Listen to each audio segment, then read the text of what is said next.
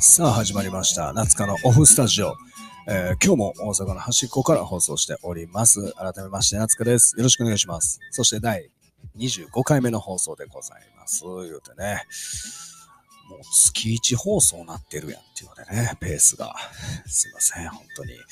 あのまあ、お久しぶりに話させていただこうかなと思って、マイクの前で喋ってるんでございますけども、あの前回ね、WBC と、えー論破家はほぼ一緒ちゃうか、言うてね、えーお話しさせてもらいました。まだ聞いてない方いらっしゃったら、ぜひそちらの方も、えお聞きください。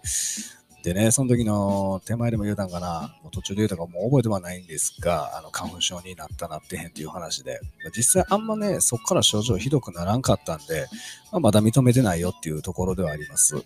ただこの休んでる1ヶ月でね、まあ皆さんも、えーちょっと楽しんだかもしれませんけども、あの桜ね、花見とか、えー楽しみました。行きましたか、僕、その、出勤するときに自転車で行ってるんですけど、あのそこの街というか、着くまでに、最後にめちゃめちゃでかい公園を突っ切るというコースがあるんですね。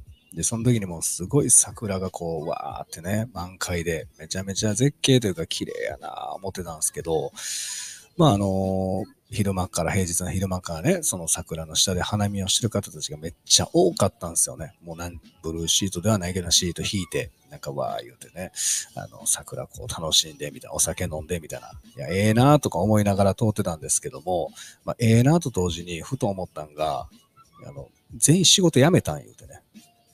いや、できるその平日にそんな真っ昼間から、まあ、いろんなスケジュールの方おると思うからで、可能なんやろうけど、仕事辞めたんかないうぐらいね、人多かったんで、まあ、羨ましいなというのと同時にもう一個、あの、なんでその花見、花見したらね、僕あんま経験ないんですけど、花見。花見したら、あの、なんかバドミントンしたなるんですかね絶対おれへん。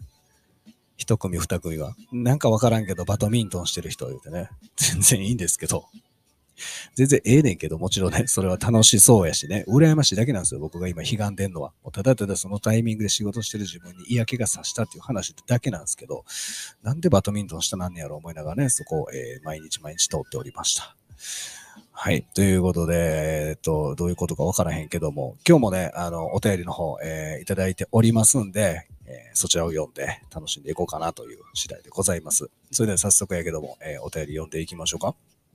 えーそれでは行きましょう。えーラジオネームはですね、えーフラワームーンさんからいただきました。えー夏香さん、おはようさん。おはようございます。こんばんはかもしれんけど、えーいつも楽しくラジオを聞かせていただいております。夏香さんは以前、健次郎さんとお知り合いとお話しされていましたが、他にも芸能人の方のお知り合いはいるのですか？あの、この健次郎さんは、あの、三代目 JSOUL BROTHERS の、えー山下健次郎さんですね。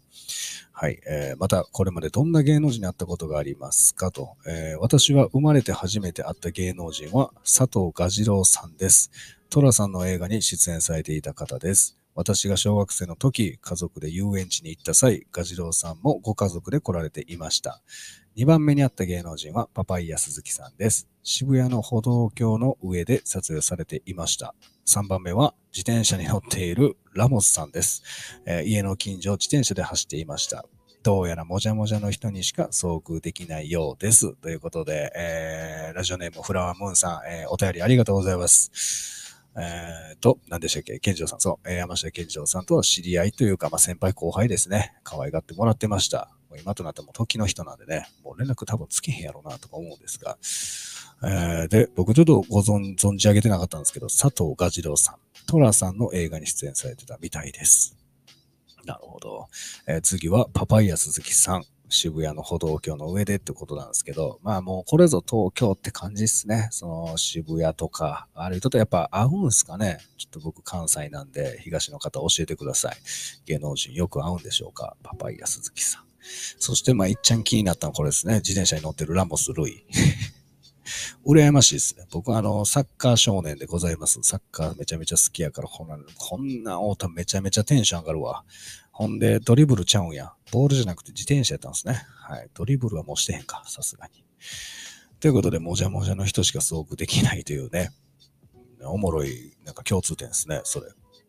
えー他にも、えー芸能人やったことありますか？っていう質問なんですが、あのー、とですね、昔、あの、甲子園に阪神タイガースを応援しにね、あの、レフトスタンド、外野席に座った時の話なんですけども、あの、まあ、1階から、えー、座って、知人の方とビール飲みながら、えー、試合見て、ああこうだ言ってね、あの僕が思う人生の休日の中で1位ちゃうかな思うんですけど、あの、甲子園の外野席、めちゃめちゃええんすけど、あの、そこで楽しんでたんですが、あの、まあ、甲子園でね、外野ってこう階段、外野じゃないけど、外野だけじゃないんですが、階段があって、こうバーって上がっていって、で、自分の席を探すみたいな、何番の何番みたいなっていう階段があるんですけども、まあ、みんながそこ登ってくるんですが、その時に何気なくね、階段の方をね、試合中パッて見たらね、あの、ダイアンの津田さんが上がってきてはったんですよ。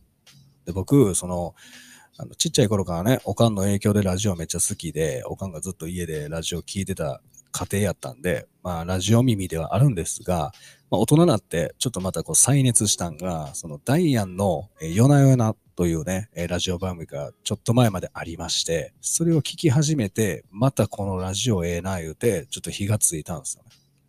で、ぐらい結構ヘビーリスナーやってめっちゃ聞いてたんですけど、まあ、いわばめちゃめちゃファンなんですよ。で、そのファンの、えー、ファンのというかね、その片方の相方、えー、津田さんが上がってきてて、うわ、思って、マジで？と思っとって、で、どこ座んねやろうと思い何気なくね、横目で見とったら、まさかの僕の真後ろやったんですよ。嘘やん、思って。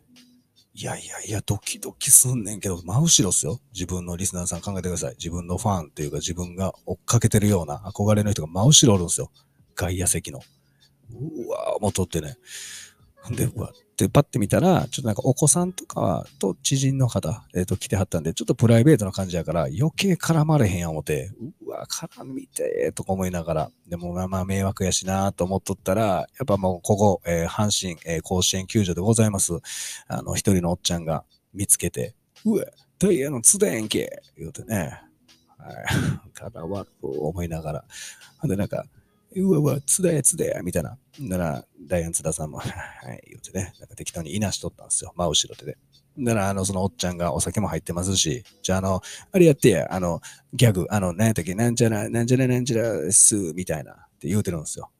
で、津田さん普通に、いや、まあまあまあまあ、みたいな。ちょっと半笑いで、みたいなね、えー、笑ってあって、まあ、それいなすわな、思っとったんですよ。で、おっちゃんしつこいんですよね。やっぱ関西人もあるし、いやいや、やってや、やってや、みたいな。ちょっとぐらいええやん、みたいな。あれやってや、ってずっとね、階段挟んで向こうでちょっと距離あるおっちゃんがずっと絡んできてるんですよ。で、うわ、しつこいな思ったら、津田さんが一言、めっちゃちっちゃい声で、ゴイゴイっす。って言うてました。いや、声ちっちゃい言うて。多分僕しか聞こえてへんぐらいの音量やったんで、ゴイゴイっす。言うて。いや、声ちっちゃいなって。思い切って突っ込もうかなって一瞬思たすけど、あかん失礼思ってね、やめました。心の中で飛べたっていうこともありましたね。そこからやっぱあの、真後ろに憧れの人おるから、阪神の試合一切記憶いないです。ずっと耳は津田さんの何を喋るんやろかの話だけで、もう全然前向いてるんですけど、全然見れてない。もう何にも覚えてない。一打席も覚えてないです。っていうね、あの、芸能人にあったことがあるかって言われたら、まあ、それが記憶に新しいですね。いやー、緊張したね、あれは。はい、で、あの、このお便りでね、このもじゃもじゃの人にということで、そのもじゃもじゃのトークなんですけども、あの、こんな狭い範囲で喋るんかっていう感じなんですが、あの、まあ今とな、今となって、今はね、ちょっとこの4月になったし、この新成人の方がちょっとこうフューチャーされてる、えー、ところやと思うんですけど、あの、成人式の話なんですが、まあ、ちょっと前でね、成人式の時に喋ったらよかったなと思いつつも、なんですが、その、もじゃもじゃということで、あの、まあ、ちょっとこの、なんやろ、いや、あんたが怖いわって話なんですけど、あの、その成人式の時に僕らの時代、まあ今もそうなんかもしれへんけど、あの結構男性はね、男はもう袴を着るというのが主流やって、金色の袴とかね、黒の、真っ黒の袴みたいな、ちょっとまあいかついというかやんちゃな子が着るような感じが僕らの時は主流やったんですよ。で、みんなどうせ袴着るやろなと思ったから、僕は逆にびっしりスーツ決め込んでいったろう思ったんですね。で、あの、全然違う目立ち方したいなと思ってたんで。とはいえ、あの、普通のスーツ着ても何も目立てへんやないですか。だから何しようと思った結果、前日に、あの僕、めちゃめちゃアフロアフロというか、なんかきつめのぐるぐる巻きの頭みたいな、太めのロットでバキバキにくるくるみたいな、こんなんしたろう思ってね。で、前日に美容院行ってこれしてください言うて、バー言うてやってもらって、あ、これ目立つやろう思ってね。で、パッて出来上がりましたよって鏡パッて見た瞬間に思ったんですけど、全然似合ってへんやん言うてね。最悪や。全然似合ってへんやん思ってね。前日っすよ。うわ、どうしよう思って。いやいや、こっからもう一回元戻らんぐらい、もう一生この頭なんかっていうぐらいぐるぐるにされてるんで、いやいや、きついきついきついってなって。まあ、とはいえも戻されへんし、出て、みたいな。で、一晩悩んだけど、もちろん解決できず、まあ、当日迎えて。まあ、もう、もちろん当日いじられますやん。だって昨日まで普通の髪の毛の子やった男の子が、急にぐるぐる巻きのスーツバチバチに決めてみたいな。もうようわからんす、コンセプト。何こいつみたいな。で、まあまあまあ、そこはいじられながらもね、まあまあね、や突っ込んだりとかしてかわしとったんですよ。で、あのー、その当時ね、僕がお付き合いしてた方っていうのは、あのー、違う高校の子やったんですよ。で、あのー、まあ、その二十歳ぐらいやし、で、成人式終わったしデートしようか、みたいなノリになったんですね。で、あのまあ、二十歳やし、あのまあ、めちゃくちゃ生きってるわけですよね。言うたら、夏川。でね、その、その彼女が、その他校なんですけど、これ、他校ではね、四天王言われてたんですよ。で、これ何の四天王か言うたら、まあ、その学年、その学校のその学年で、4人めちゃくちゃ可愛い子がおる言われてたんですよ。で、その1人が僕彼女やったんですよ。でね、その高校の、えー、このところに迎えに行くわ言うて、車でね、二十歳やし、えー、言うて、迎えに行くわ言うて、ほんで門の前でバチン止めて、ツンチャン、ツンチャン、ツンチャン、ツンチャン、鳴らしてね、バチバチ痛いんですよ。で、バー止めて、で、車からバーン生きって出てきてね。ほんならもう音もでかいし、えー、スーツでアフロというか頭ぐるぐるやし、もう学校というかちょっと門前はざわついてるんですよ。誰こいつみたいな。なんか変なやつ来たー言うてね、なってるんですよ。誰のお迎えこの人言うたら自分の彼女が前から歩いてきて、周りもまたざわついて、え、あの子の彼氏、あれみたいな。めっちゃやばいやんみたいな感じで。まあ、僕はまあ視点の手に入れてる優越感。はい。半端ないですから。もう大いきりも大いきりしてます。タバコ吸うてます。門の前で。二十歳やし。ね。吸わんでええのに。吸い慣れてへんのに。肺痛めながら吸うてるんですよ。で、バーン乗って。で、どこ行く言うて、言うたら、彼女がなんかプリクラ取りに来た言うたから、ああ、わかった、行こうか、言うて、まあ、生きねえながら、もちろん車内でもタバコ火つけて、みたいなね、バー言っとったんですよ。で、え何気なく前走っとって、で、前見たらもう赤信号になるんかな、みたいな感じやから、まあそこでも息ってね、こう、タバコ、えー、火つけ思って、バーってね、火つけ終わった言うて、前パッて見た瞬間に、ブレーキ踏む忘れとって、前の車にドンって当たったんですよ。うわ、やってるやん。思ってね。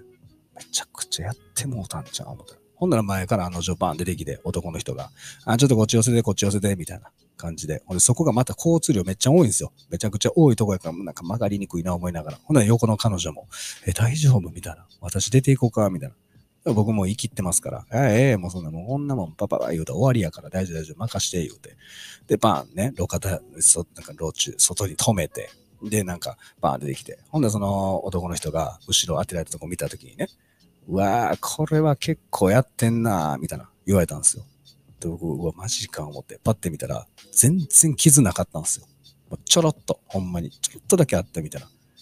せやん、これ全然やん、ほんとで。うわ、これはバンパー、な、なに、後ろ、もうそのまま変えなあかんな、みたいな。ようわからんことずっと言ってるんですよ。最悪や、思って。で、あのー、僕、その、ずっとね、そっから、うわーと思っとったら、その人がずっとなんか説教みたいな。君な、言うて。多分その格好成人した子やろ、みたいな。こんなな、お前成人式の日にこんなお釜掘って、みたいな。どないすんねんこれみたいなずっと置かれてるんですけど、あの、いかんせん交通量めっちゃ多いんで、あの、通ってくる車がね、止まってもね、止まったらね、車内からめちゃくちゃ笑われてるんですよ。だって成人式の日にめちゃめちゃ怒られてるんですよ。外で。ほんで、これもくしくも前日にめちゃくちゃパーマ当ててすっごい目立ってるんですよ。全部が最悪や思って。悪目立ちしてるやん、これ思いながら。ずっと怒られとってみたいな。で、君はあの、もうこれな、帰ってお母さんがなんか言うか知らんけど、みたいな。僕のこれ名刺これやから言うて。で、ここにまたあの、話ついたら連絡してみたいな。こっちもなんかいろいろ調べて、その請求額出すからみたいな。で、また連絡して、ってパッて見せられて、パッてその名刺見たら、近所の大学の先生やったんですよ。いや、成人式って、こういう人から、あの、解放される日ちゃん思ってね。いやいやいや、あの、成人したら、その、しがらみとか、学校のなんかそういうのから解き放たれる日ちゃうの言うてね。めちゃめちゃ大学の先生に怒られてるやん、一日。自分だけ。みんな解放された。今日から大人や、言うてるのに、めっちゃ学校の先生に怒られてるんですよ、教員に。なんやねん、これ思って。大学も行かんのに、こっち。腹立つわ、思って。で、なんかふてくされながらすいません、言うて。で、帰って。ほんで、おかんに説明したら、いや、あんた何してんの？言うて、成人した日にみたいな。もう謝るしかない。ごめんなさい。すいません、言うて。で、ああだこうだ言うとって、で連絡取って自分がああだこうだしとったら、まあ、その教員がまだね、まあ、しゃあないんですけど、まあ、毎日電話かけてくるんですよ。しつこく。あのー、前、請求出してあれやねんけど、みたいな。到着工場でで、みたいな。で、めちゃめちゃな額出してるんですよ。何十万とする。で、いや、はい、すいません、言うて。ちょっとまた今おかんと喋ってるんで、みたいな感じで、連日なんかそんな感じで終わってたんですけど、もうあまりにもしつこかけてきて、で、ちょうどおかんと喋った時電話なって、パッて見たらそいつやって、思いながら、あ、もしもし、てか、振り込んだみたいな。いつ振り込むんみたいな感じで言うてるんですね。なんか、あ、すいません、みたいな。ちょっと待ってください、みたいな感じで言うとったら、おかんが、ちょっと電話貸して、言うて、目の前で。で、おかんがパッとって、何、で、何喋るんかな思ったら、あこの度は息子が、到着紅茶ですいませんでした、みたいな言うてるんですね。でもそれ聞いてるというか見てて、やってもうたな思って、なんかおかんなんか悲しませるというか迷惑かけてるわ言うて、しかも成人の日に。最悪な息子やな、バカ息子やわ、ごめん、とか思いながら、どうかもすいません、とか言いながら、あ、あの、その、請求された額に関しては必ず入れさせていただきますんで、みたいな。ただちょっと高額なところもあるんで、あの、もう少々お待ちいただいていいですかみたいな言うてずっと謝ってるんですよ。でも、もう最悪や、思いながらソファーしてね、ソファー座りながらテレビ見ながら耳だけおかんの声聞いとったんです。徐々になんか流れ変わってきたかなんか知らんけど、急におかんが、いや、てか腹を言うてるやろ、みたいな。うるさいねん、ずっと言うて、毎日毎日かけてきて、みたいなね。むちゃくちゃキレてるんですよ、急に。いや、舐めてんのか言うて。いや、払う言うてん。てか、あんた、あれやろ言うて。こっちがなんか、息子も若いし、で、今電話出てんのも、あの、女やから舐めた感じで来てるやろ言うて。払う言うてね、しつこいな、言うて。あの、おかんめちゃめちゃ温厚なんですよ、普段。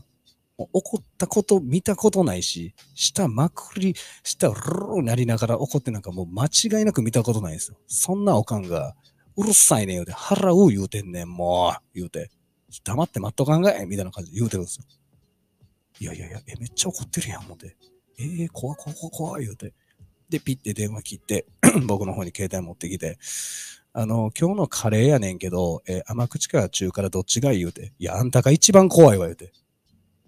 いやいや、無理やろ、言うて。めちゃめちゃ怒ってたよ。入ってけえへん、そのカレーの、なんか辛さ、どうでもええわ、思って。あんたが一番怖いね。いや、なんやったらその、最後のその自分へのカレーの感じ、あのカレーの質問みたいな。いやもうほぼほぼ新喜劇の道安江と同じやり口やで思ってね。いや、電話切って僕のとこ持ってきて、ああ、怖かった言うても新喜劇やって。いや、道安江姉さんと同じオチつこてるやん、こいつ思ってね。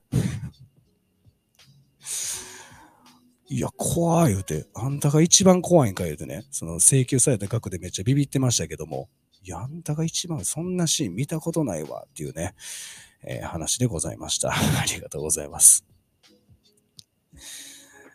はい、ということでエンディングです。いやー、まあね、あの、まあ一生忘れられへん成人式になりましたね。いや、今となってありがたいですよ。人生に一回しかないんで、一回しかないんですけども、あの、まあ、来年ね、成人される方は、ぜひくるくるパーマとか、あの、そんなやめときましょう。はい、目立ちますし。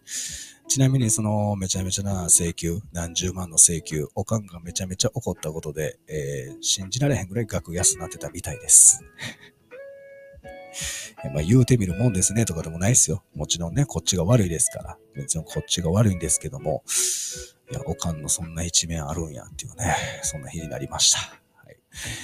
えー、まあちょっと月1ペースという感じで、えー、ゆっくりとはなっておりますけども、ちょっと時間ある時に取りだめ取りだめで、えー、させていただきたいと思います。まあそのためには、えー、ぜひリスナーさんのお便り、あの、レターの方が必要になってくると思いますんで、まあ、またよかったら、あの、いいねもコメントもフォローも含め、あの、お便りの方、まあ、これでリスナーさんと夏香の、えー、関係が成り立っていると思っておりますんで、ぜひ、どしどし、何でも構いません。えー、送っていただけたら読ましていただきますんで、お気軽にご応募ください。